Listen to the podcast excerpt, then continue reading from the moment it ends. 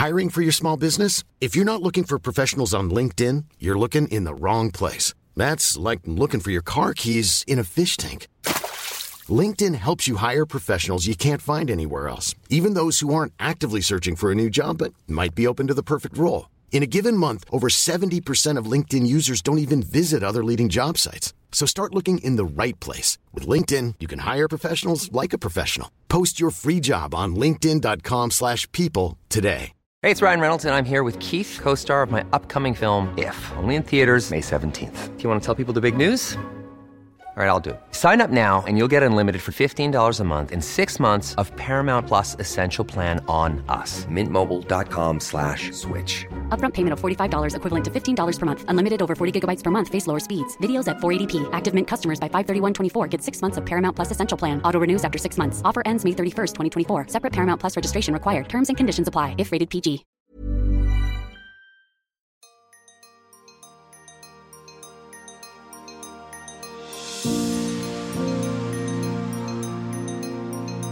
I'm Sarah Wilson, and this is Wild, a show where we talk with the biggest minds in the world about the ideas that can help us love and save our one wild and precious life together on this planet.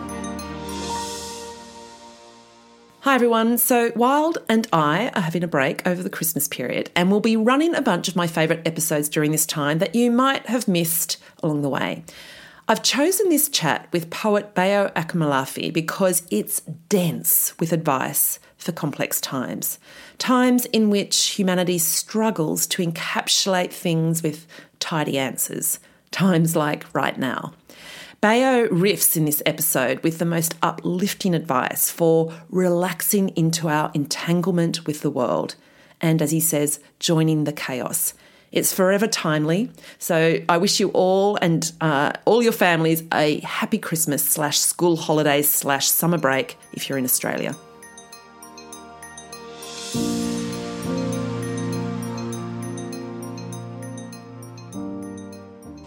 This week's guest will likely, quote unquote, shock you into noticing the world differently because it's his aim. It's what he seeks himself from all his conversations. The glorious Bayo Akomolafe is an author and teacher at several universities and institutions across the UK, US, Canada, and India. He was born in Western Nigeria, grew up in Germany, and now lives between the US and India with his wife and son and daughter. Bayo is also a Yoruba poet and calls himself a fugitive, a wild idea we'll get to shortly. And something I wasn't aware of at first, he has a massive global following who will travel the globe to hear him talk post-humanist ideas, quantum physics, ecofeminism, transraciality, and post-activism, the latter two terms being ones that he coined. He's also won the 2021 New Thought Walden Award, which honours those who use empowering spiritual ideas and philosophies to change lives and make our planet a better place. I've come to learn that Bayo is a true sage for our times. I first came across him when a therapist friend of mine, Natalie, shared one of his poetic essays over WhatsApp. It was while I was overseas in Greece, I think it was, and I'd got myself into one of my frantic kind of moments in my aloneness. I'm guessing everyone has a friend who does this, who sends a, a lonely soul a wisdom when they need it. Natalie is one of mine. Now, before we started the interview, I asked Bayo if he'd read out this particular poem. Here it is. Once I lived on the tarred, lonely highways of truth, slogging towards the looming horizons, the promised dwelling places for those who did not waver. The whole world was about being either right or wrong. I was either lost or found. That was many years ago, though. Today, when I meet people, I recognize how utterly beyond right and wrong they are, how their lives are symphonies beyond orchestration, how their mistakes and failings are actually cosmic explorations on a scale grander and of a texture softer than our most dedicated rule books could possibly account for. Okay, you get the feel. The guy is very, very special. He also works, as you can tell, in intense metaphor, using what he calls trickster philosophy to be able to point to the complex stuff that we're struggling with. Which as I've written about in this one wild and precious life, which is the only way we can get to the big issues. We need techniques that get us out of our own way so that we can feel into the messages between the words. Straight prose just doesn't cut it. So my conversation with Bayo takes a slightly different vibe to what it normally does with the scientists and philosophers I often have on this show. We basically talk new, wild ways of approaching the complexity of issues on our plate right now, ways that don't exist yet, that entail us getting lost and embracing our entanglement. You know, seeing the climate crisis as an opportunity and becoming a fugitive, which is a bold human who goes beyond right and wrong and walks a third way. Look, it's not comfortable stuff. The journey that Bayo takes us on in this conversation is unfamiliar and it doesn't fit the normal ways, the normal paradigms. But you know what? That's the point. I think you'll enjoy this conversation with Bayo Akomolafe. Bayo Akomolafe, thank you so much for joining us here on Wild. It's my great pleasure to be with you, sister. Thank you for having me. hey, can you tell everyone where you're actually talking to us from? I'm at home in Chennai, India, with my family. Another opening question that I might pose to you, and it's actually a take on a Farsi version of How Are You, a Persian version of How Are You. And I refer to it in my most recent book, this one, Wild and Precious Life, but it translates to, instead of How Are You, to How is the state of your heart in this breath? Would you be able to answer that one for us? I'll give it a I'll give it a shot. There, I do feel a bit exhausted. I've been doing a lot of traveling, and I'm in the middle of that. So, I'm about to embark on another trip. But I also feel excited about the things that are unfolding around my work, and most especially around the people that have been called to me, and I've been called to I'm also feeling particularly grateful about being at home right now with my people, with my family, with my son and daughter and my wife. I guess that's how I'll go about that. Yeah. Well, look, the reach of your work is so wide and profound, and it's really hard to know where to start a conversation with you. Although I do, I know yes. Although, I mean, you know, it's also called where the planet's at, right? Where do you start? But, and I do want to wind up at the climate crisis, but then again, all paths do wind up at the climate crisis, I think, at some point. Why don't we start with this notion of the fugitive? You describe yourself as a fugitive and you say you're looking for conversations that are fugitive, that escape, that grant themselves permission to do what they want to do. What do you actually mean by that word, fugitive? My intention is to notice the ways that most of us are becoming politically homeless in these times. I mean, there is a sense in which we are compelled to either articulate our positions about things with the left or with the right, the political left or the political right. But there is a sense in which they become, they start to feed each other and look like each other. The left adopts strategies of resistance that make it look more and more conservative, if you, if you know what I mean. Yeah, in the rigidity of their thinking. Is that what you mean? Something like in the rigidity of their thinking. Like, um, I was just speaking with a dear sister yesterday about identity and how we do need an identity politics, right? Identity politics is the situating of minoritarian and minority positions and values and concerns and critiques. You know, it's a way to say you have to notice and recognize us too, right? And so th- it becomes a way of situating a cause based on shared identities. But the thing is, sometimes in, you know, in these times, we're rejecting identity. We're rejecting yes. the notion of identity. But in rejecting identity, you kind of carve out an identity, right?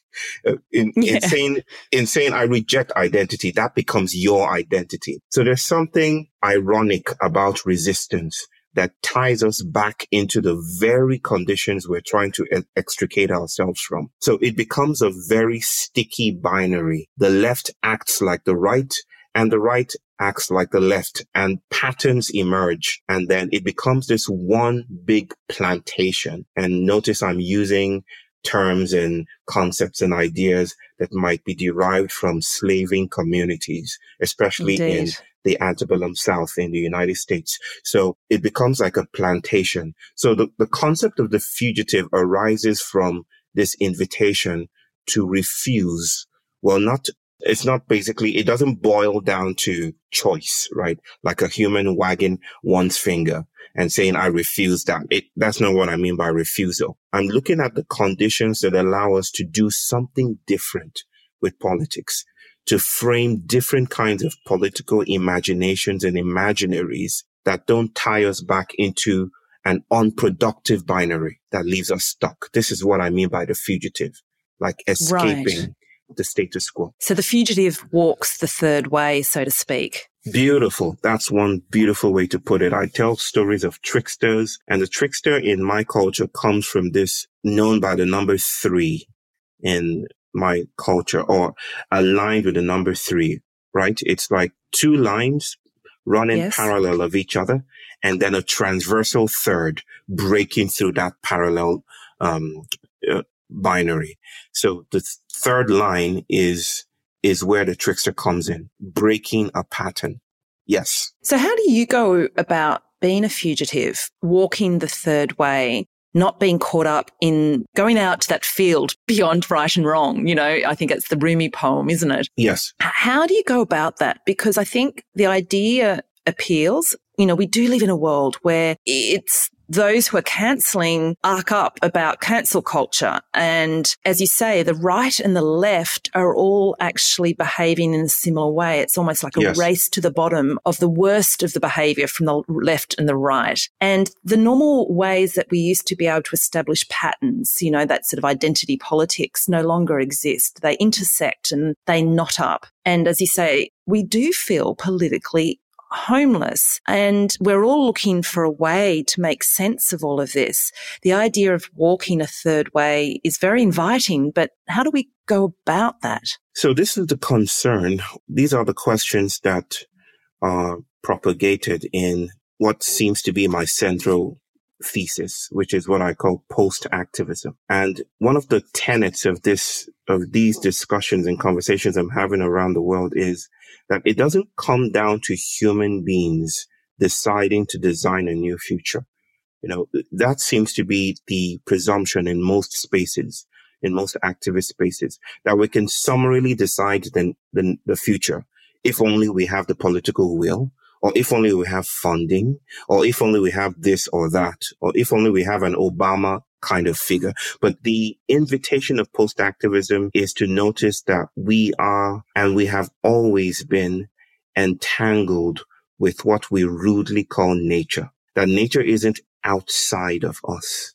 Nature is, in fact, nature is what unravels nature. We are nature, right? In its ongoingness. So in order to really think about agency and accountability and responsibility, we must tie our bodies and our minds and our psyches and our activities to what the world, ecologies, environments, microbes, furnitures, textures, colors are doing.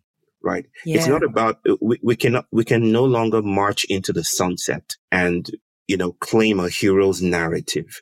We have to come to a place of deep humility and notice that sometimes we will get stuck in patterns.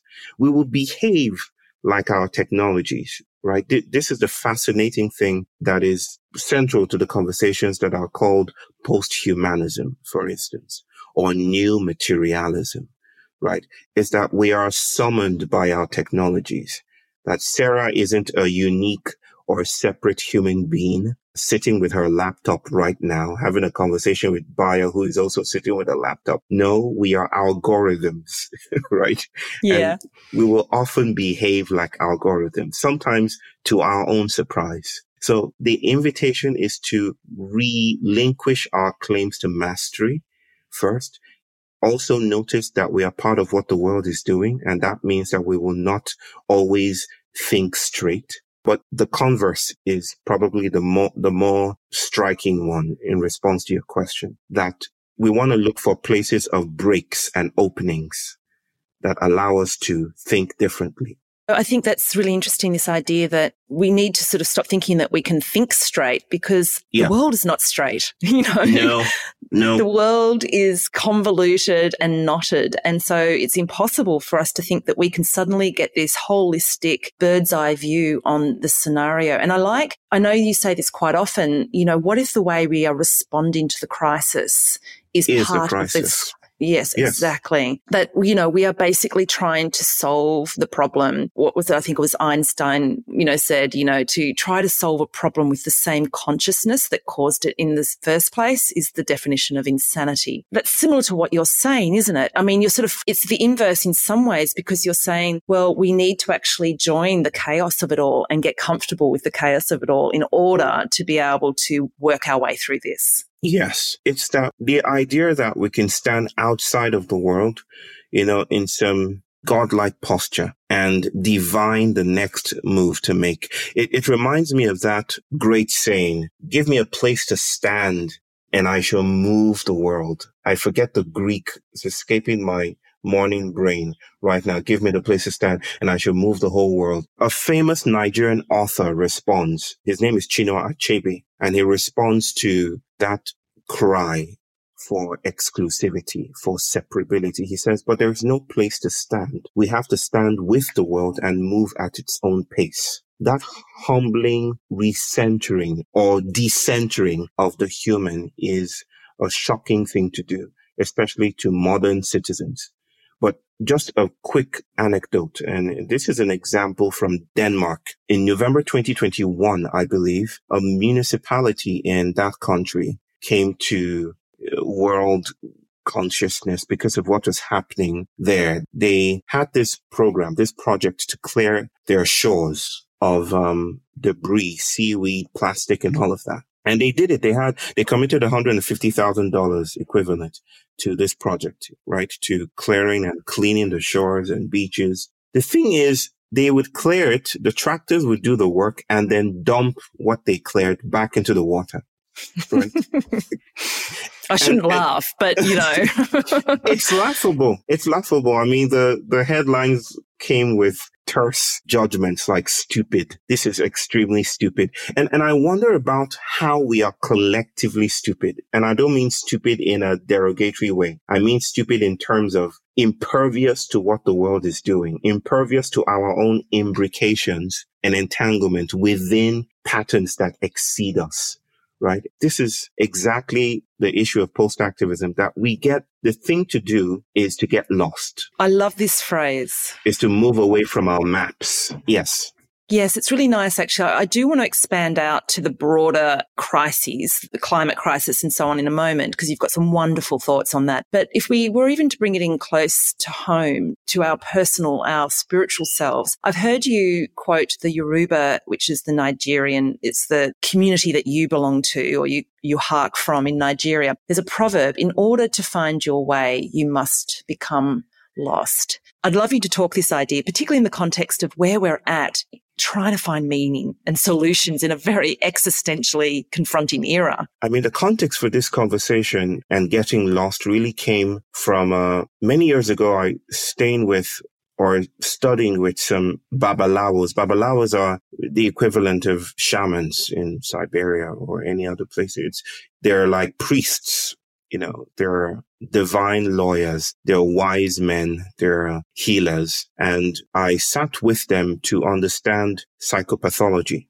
basically mental illness, whatever you want to call it from their perspective, doing a PhD in clinical psychology. And I remember some of them just, at least one of them pointing out to me that our dependence on pills and our dependence on our diagnostic tools was getting in the way of us noticing that there are other beings and realities and subjectivities and notions and worlds around us. And sometimes we actually frame health as closure. We put up walls and we say, this is what it means to be healthy. This is what well-being means, right? And so the invitation was you have built a highway and now you have to veer off that smooth road and go into the jungle where the spirits are hiding. This is almost verbatim what he told me that you've pushed off the spirits with your noise and you want to go to the spaces where the world's agency thrives. You don't have to believe in disembodied ghosts, you know, to hear the word spirits. That's not what I dance with, right? I, but, but the, the idea that we are performing, collectively performing closure is very, very powerful to me. And that we are losing sight or we have lost sight of the generosity and the generativity of a world that exceeds our performances is what calls me to this work. So losing one's way is about going to the cracks. You know, this brings us to a conversation about cracks. And by cracks, I mean places of displacement and what we from our perspective will call disability. I mean to say that if patterns are to change, they need to break open. I think we all feel that. Definitely. Absolutely. Yes. In order to really stay with their breaking openness, we do not want to pathologize it. Right. And I'm speaking in very real terms as a father of an autistic son right? That from one perspective, there might be this instigation to cure him, to bring him back to normal, to reform him, to stop him from flailing his hands and screaming, right? But there's also a different staying with, a different invitation to stay with the trouble of that, to accompany him, to refuse to, and I'm doing air quotes, heal him. And I think in following the disabled, the breaking open of things, we might happen upon new ways of being with the world. That's my thesis. You write a lot about activism and the exhausting hyper object that is the climate crisis, but you have a very interesting take. And in an essay, a very long essay, and I'll put this particular, the link to this essay in the show notes, what climate collapse asks of us, you argue that we come at it with solutions and attempts to tame the crisis. And we can see how that's going, right? It's, it's kind yeah. of like putting, putting uh, solar panels on, on the slave ship. What is it that you say that the climate crisis is indeed asking of us instead? Bodies do not precede body pathways. You know, I, I often like to say, and, and by that I mean that the gestures of a body, the anticipatory moves of a body, of an organism, is also that organism. There is a sense in which the Anthropocene, which is this name that is still a proposal with the stratigraphic authorities um, for the geological epoch we're in. There is a sense in which we are co-producing the age of man, this industrial age that is defined by climate chaos among other phenomena. There is a sense in which it is not a thing outside of us. It is attached, entangled to how we produce knowledge, how we think about ourselves, how we think about what it means to be an identity, how we relate with the world around us is all entangled in this troubling epoch that we're in. So I'm noticing that our calculations, our algorithms may be subsumed under the category of, of climate sciences can only take us to the place where we mark the crisis, but cannot take us beyond that. It seems there is something else that is being asked of us that is probably an animist invitation, right? Because we're living in the clearing, in a clearing right now, in a jungle that is desirous of management techniques and logistic techniques. It's a way for us to claim our sense of home, right? It's like living in a fishbowl, yes. right? But imagine you're in a fishbowl and somehow you come, you, you realize one, or you've been, you've been grown in a fishbowl. And then one day you come to this shocking realization that there is something outside of the fishbowl, that there is a world that has its own prerogatives and imperatives that will not fit neatly into your own code or your programs or your projects of continuity. What do you do then? You shapeshift. I mean, shapeshifting is shapeshifting is not something we can summarily do, snap our fingers and wish for. It's something about meeting the monster because that's the agency of the monster. It's the monster that exceeds us that allows shapeshifting to happen. But living in a fishbowl means that all our knowledges are domiciled and territorialized within that fishbowl. And this is what climate science is. It's naming the monster, but it, it won't bring us to the monster, right? It's, mm-hmm. it's, it, it points at and says, look, it seems we're you know, we are way in over our heads. Like this seems to be something else that we did not account for our death, right? You know, and but but then it doesn't know what to do with that. It's just like critique or even identity politics. Identity politics can name the oppression, but it stops there. It uses the same knowledge and epistemology and tools of modern civilization to address modern civilization, but it doesn't know how to think beyond that. This is the same thing that is, I think, the crisis with climate issues. So what do we do with the chaos is the question. If I hear you correctly, are you saying that the climate collapse itself, when it strikes, well, it's, it's striking now. We're in it now. Is it the thing that will, to use your analogy, let's continue with it, like smash the fishbowl and get us to confront the thing that only science can point to? Is that what you're saying? Is that what it's asking of us? What it's asking of us is unknowable from within the fishbowl. It's transversal. I use the word transversal quite maximally, generously. And by that, I mean that. Hey, it's Danny Pellegrino from Everything Iconic. Ready to upgrade your style game without blowing your budget? Check out Quince. They've got all the good stuff shirts and polos, activewear, and fine leather goods, all at 50 to 80% less than other high end brands. And the best part? They're all about safe, ethical, and responsible manufacturing. Get that luxury vibe without the luxury price tag. Hit up quince.com slash upgrade for free shipping and 365 day returns on your next order. That's quince.com slash upgrade. Planning for your next trip? Elevate your travel style with Quince. Quince has all the jet setting essentials you'll want for your next getaway, like European linen, premium luggage options, buttery soft Italian leather bags, and so much more. And is all priced at 50 to 80% less than similar brands. Plus, Quince only works with factories that use safe and ethical manufacturing practices. Pack your bags with high-quality essentials you'll be wearing for vacations to come with Quince. Go to quince.com/pack for free shipping and 365-day returns. Something outside of the pattern that we're used to, the sense of the familiar, the status quo, norm, normative modes of engaging the world is interacting or interacting with the world and disturbing our sense of being at home. We can only know this thing in part I listen to you and I, I'm always in a climate conversation looking for the hopeful message, the thing that we can hang on to that can give us even just a fission of hope. Hearing you talk about this, I sort of think, well, you know, yes, climate chaos, it's the thing that's going to take us to that level of questioning that, that nothing else will, right? It's yeah. fully existential. And then I'm like, well, maybe that in itself is the thing that will lift us to a level of consciousness, right? Where we can save it. But I guess I'm still on that slave ship, aren't I? Of wanting wanting to solve problems. no, it's okay to want to solve problems, right? There's nothing wrong in wanting to solve problems. And I wouldn't, I hardly use the word wrong or right. It's fine to want to solve a problem. It's just that we have thought of ourselves quite uniquely as unique problem solvers, as that we can just create a resolution and that we're not indebted to the world in some way when we do so.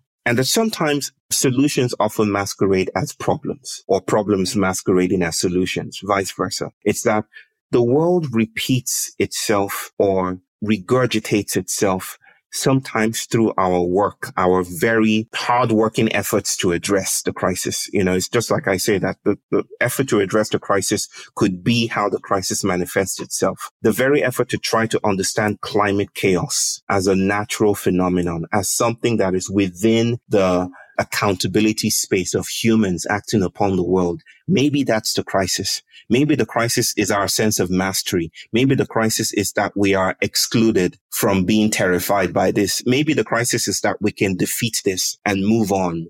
Maybe the crisis is that we can create green solutions and just sequester carbon. You know, it, these are all the organizational reductionisms that we ritualize in trying to meet this monster or to explain its orbit. All of that resonates. It really does resonate. And I do feel, I very much agree with the idea that the way we're responding is part of the crisis and what came first, chicken or the egg. I guess I am hearing that part of the invitation that climate collapse issues to us is to get humble and to join nature, to almost just give in and just, you know, relent to the flow, which is very counterintuitive for humans when we see that, well, we caused this destruction. Gosh, we're good at causing destruction. We can really stuff things up, right? Right? We're like a two year old that can tear apart a bedroom, but yeah. they can't put it back together again, you know? Yeah. So there's a certain amount of relief in knowing that, well, yes, this is where we're at. We've got to join this chaos and I don't know, board the Lilo, the inflatable boat and just let the river take us and get humble in, in the process. Is that sort of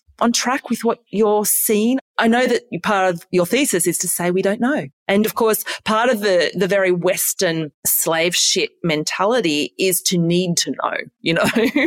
we need to know, you know, it's, it's how we, and knowing is a stabilizing of the world, right? This is what knowledge is in, as a modern representational phenomenon. It's basically saying you sit still and I will move. And it's like telling someone to sit still for a photograph, right? Or uh, for a selfie or maybe not a selfie in this instance. Maybe it's just like sit still and I will have a snapshot and I will archive and index and categorize and put in the library this snapshot. And this archival process constitutes knowledge. So this is what knowledge means in our the categorization of moments. Yes. However, the scandalous thing is when those images move, isn't it?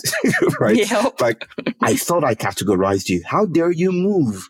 Right? You, yes, you're not supposed to move that's a beautiful analogy, by the way. That really sums it up. So this is what's scandalous. We, modern civilization is the relationality that brings us to a world that is supposedly dead mute, dumb, and still. And suddenly the world moves and the world is promiscuous and the world is no longer faithful to our imperatives and we're outraged. And so we want to put it back in a family way, which is what solutionism is trying to do. It's like, stay still. We need to build a parking lot here. Okay, how about we do it with with solar panels? Would that please you? It's all the negotiations and consultations we're having to have the world resume its status of background for human activity. But the invitation at large is how about we notice that we are part of this? We're like a wave in the ocean trying to be bigger than the ocean. If the wave is saying, one day I shall be bigger than the ocean. Mm-hmm. and, but the, the wave is the ocean in its ongoingness. Right. So, so this yeah. is the invitation at large. Yes. Is to, yes, accept you're part of, as part of it, not the overarching meta thing that views it from above. No, yeah. no, no, we're, we're part of it and there's no escaping this. We move at its pace. And that's why the idea that we can outthink the crisis is a laughable proposal. The crisis is us. Okay, so when we get lost together as part of this post-activist approach, yes, dare I ask, what then? What are some of the practices, processes, openings that happen from there, perhaps that you've witnessed or that you envisage out of this? They're not formed completely yet. They're ongoing. This is an artistic, aesthetic enterprise, an underground subterranean endeavor that is really an invitation for people to change and I'm not talking about change in terms of change yourself before you change the world. That is just, yes, that is some annoying stuff that I, I change yourself within before you meet the world without. I think still reinforces those same old nature culture boundaries we're trying to. Yes, I'm not speaking about that. I'm speaking about encountering a world that meets us in return and allows us to become different subjects, right? This is what in critical theory and literature might be called desubjectivization, right? It's like we become stranger, right? We become different in these encounters. A unique example is from post Second World War France with visionary that is really inspiring my work called Fernand Deligny. And he lived from 1913 to 1996, but he lived his hardest work was in a time when autistic children were being incarcerated in asylums. And these people in the asylums, I think about 45,000 people died and not just due to the war, wow. but because speculatively, allegedly, because of some policies that the Nazi government, the occupation in France had instituted to get rid of discardable material like people suffering in the asylums. So Deligny was part of a, a movement called institutional psychotherapy that was trying to bracket the asylum and as a fascist arrangement and say, no, we're not going to heal them. You know, to heal them is to reinstall the supremacy of neurotypicality, for instance. Not that they used terms like neuro, the neurotypical then, but just to get my point across to those listening. And Fernand Deligny decided to lead a project by, you know, starting these rugged terrain communities like a guerrilla project where autistic children could thrive, non-verbal autistic children. And the community did not thrive on language, right?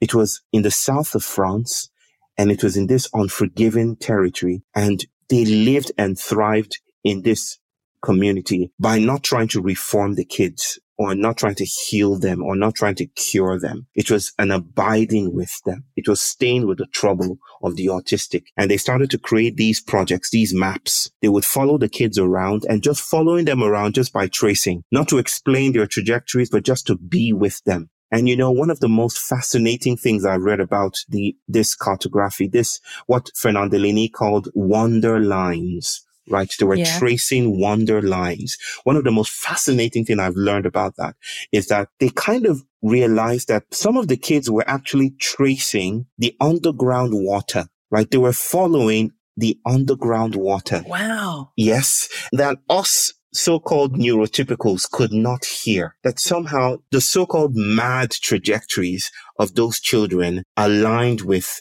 the route of underground water. And this is just fascinating to me. It's a, it's a project in unlearning mastery, you see. So I think this is the kind of project, the kind of aesthetic, the kind of invitation that I think might blossom in these times of stuckness is what I call making sanctuary. And what Fernand Deligny did there in the rocky terrains in Cevennes, south of France, was a making sanctuary. Just to add something quick, making sanctuary is not keeping things safe making sanctuary is creating the right conditions for the monster to thrive. And I would imagine similar to that is also our understanding and appreciation and learning about Indigenous practices, because that idea of the Wanderlines really brings to mind Indigenous Australian songlines. Yes. And I think this is the big opportunity as well that the climate crisis presents to us is to open into these Indigenous practices as well. There's a knowingness that we can't fathom, but then again seems to be quite on point even then, you know, there is a sense in which we codify and freeze the indigenous as if it were this archive of new solutions that we haven't been paying attention to. I get this all the time. Yeah, you know, I know like, what you're saying. Yes. You do, right? It's, it's like, oh, you're from the Yoruba people. So tell us what we're missing in our analysis of how to ad- address the climate chaos. It's like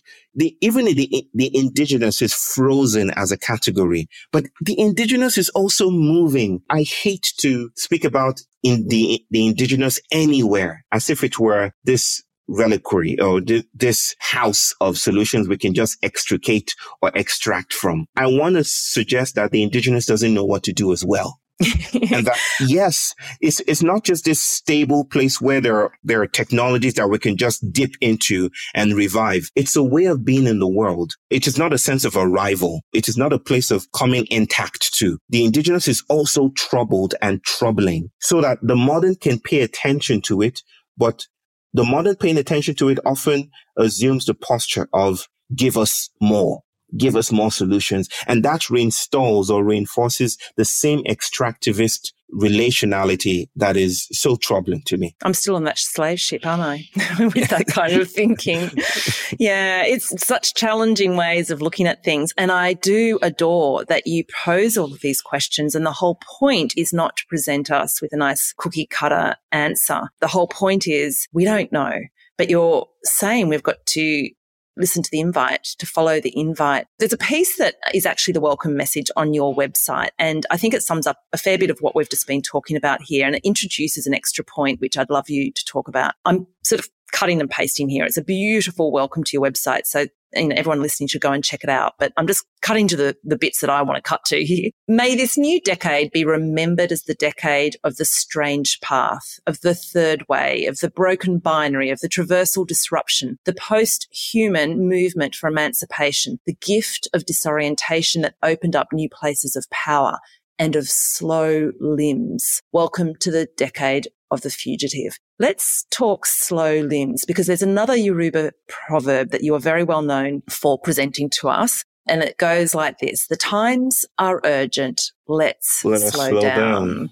What do you mean by this? I mean, I know intuitively, I think a lot of people listening kind of get it. It seems counterintuitive, at least to our rational materialist brains and to the normal that we've been living in for so long. Yeah. But there does seem to be a, a knowing truth to that. Can you just tell us what you think that proverb is speaking to?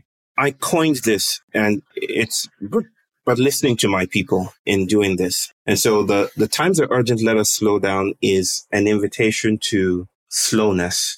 But here's the thing. Slowness is not a reduction of speed. right?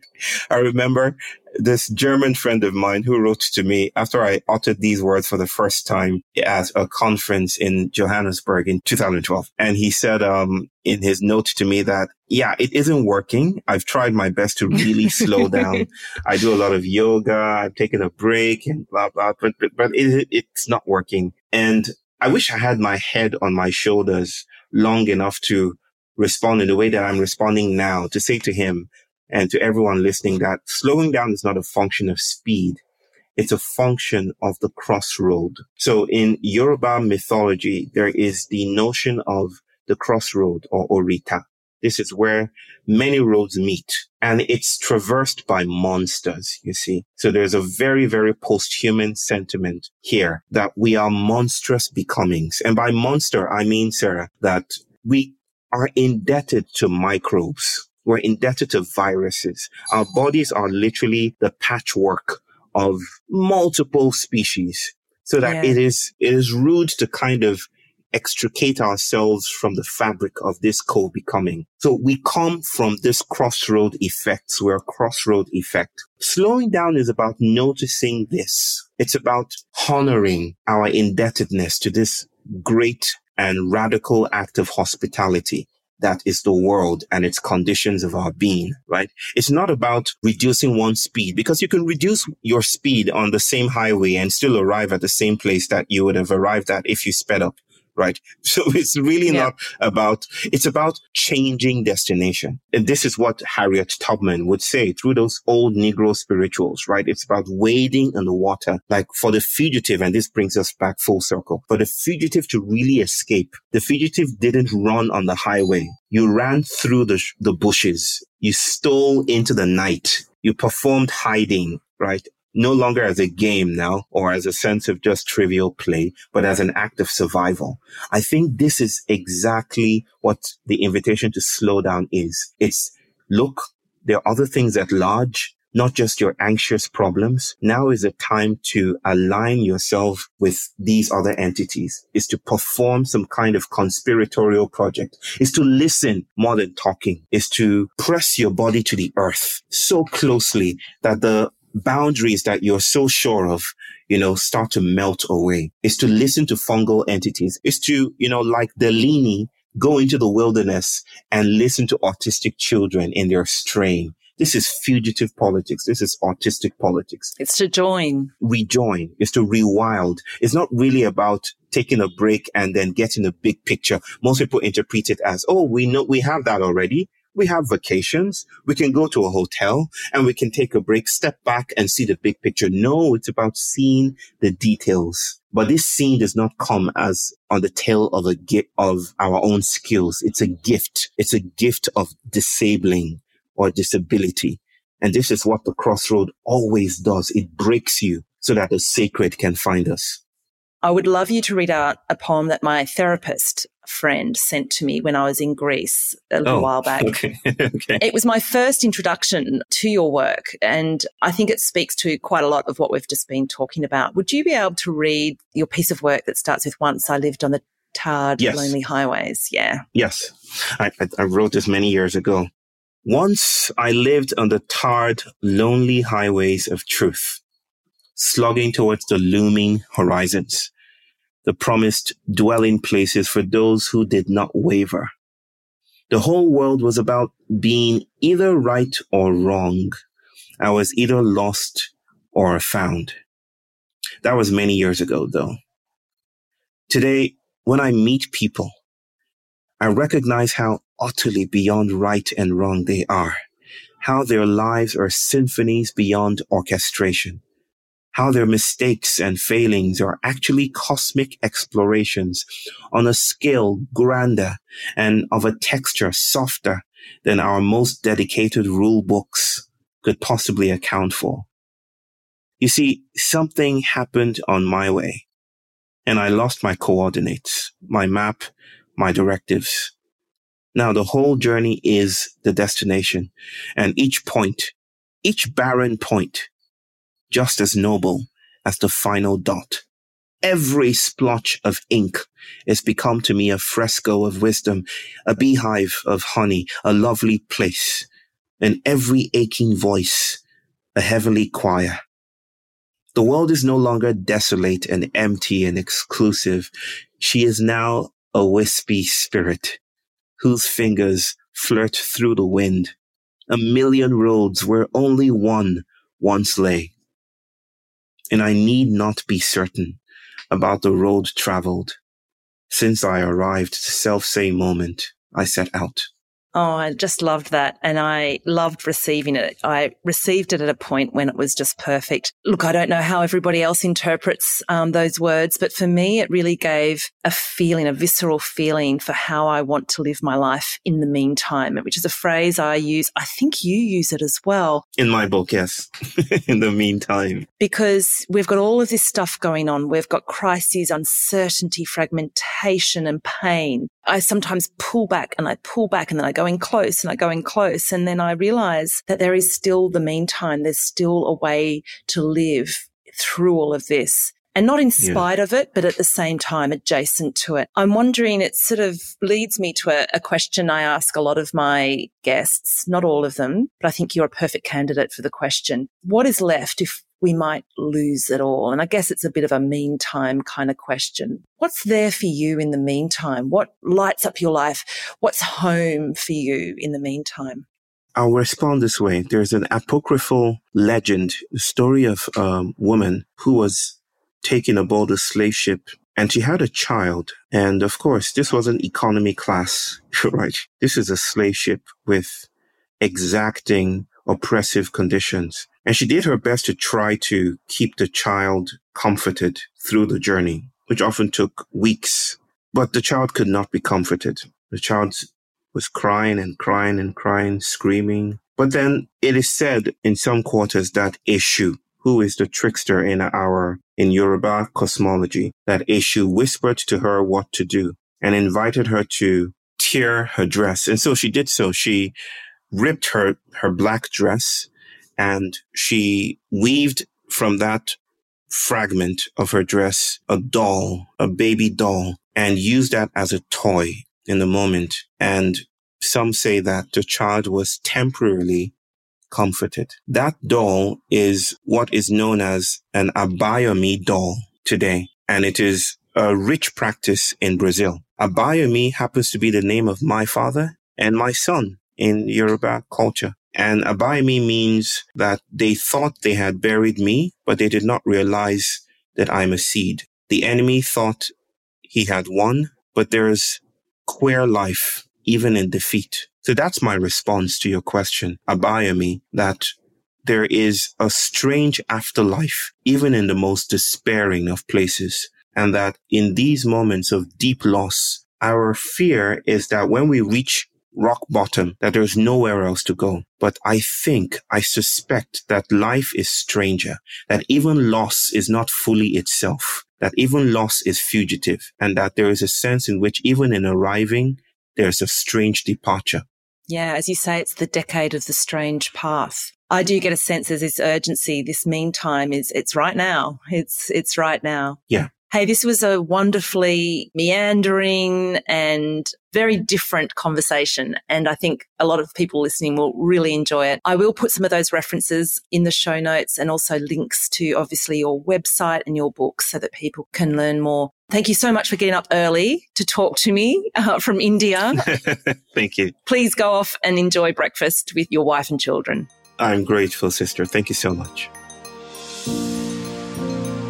Okay, there's a hell of a lot to try and absorb from that chat. One thing I'll flag is that the point that thinkers and activists like Bayo are trying to make is that we have to be challenged into new ways of thinking and addressing the issues that we're failing to solve. So they use different and unfamiliar chat techniques to disrupt us into this space. So it's meant to be uncomfortable. So please feel okay about that. A particularly challenging thought that I was left to digest after we hung up was this idea of normal being terrifying. I had to think about it for a bit. He references Ursula Le Guin's The Ones Who Walk Away from Omelas, and I'll put the link to that book in the show notes, and how the reality of any kind of happiness or security always comes at some moral price. It's something we have to live with, and then that we try to mask over. We put solar panels on the slave ship. We do yoga on the decks of the slave ship, which is just a wonderful metaphor, which is another wonderfully challenging idea I took from the conversation.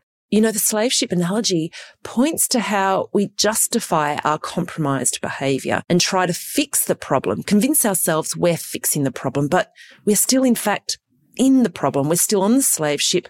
We are the problem. So what does leaving the slave ship entail? Well, it's getting lost. It's joining nature. It's getting humble to nature. It's being the wave within the ocean and allowing the ocean to determine things, to find the answers. It's making sanctuary, making emotional space for other mindsets to come through the cracks. Now I'm off to read The Ones Who Walk Away from Omelas. I'm now very intrigued to find out what ethical path the locals of this utopian city chose to take you might want to go to do a deep dive of Bayo's website. It's wild. It's got some great ideas for living a precious life. I'll see you next episode. And don't forget to favourite or follow this podcast and share it with someone who you think might like or might benefit from being introduced to some wilder ideas right now. I'll speak to you next week.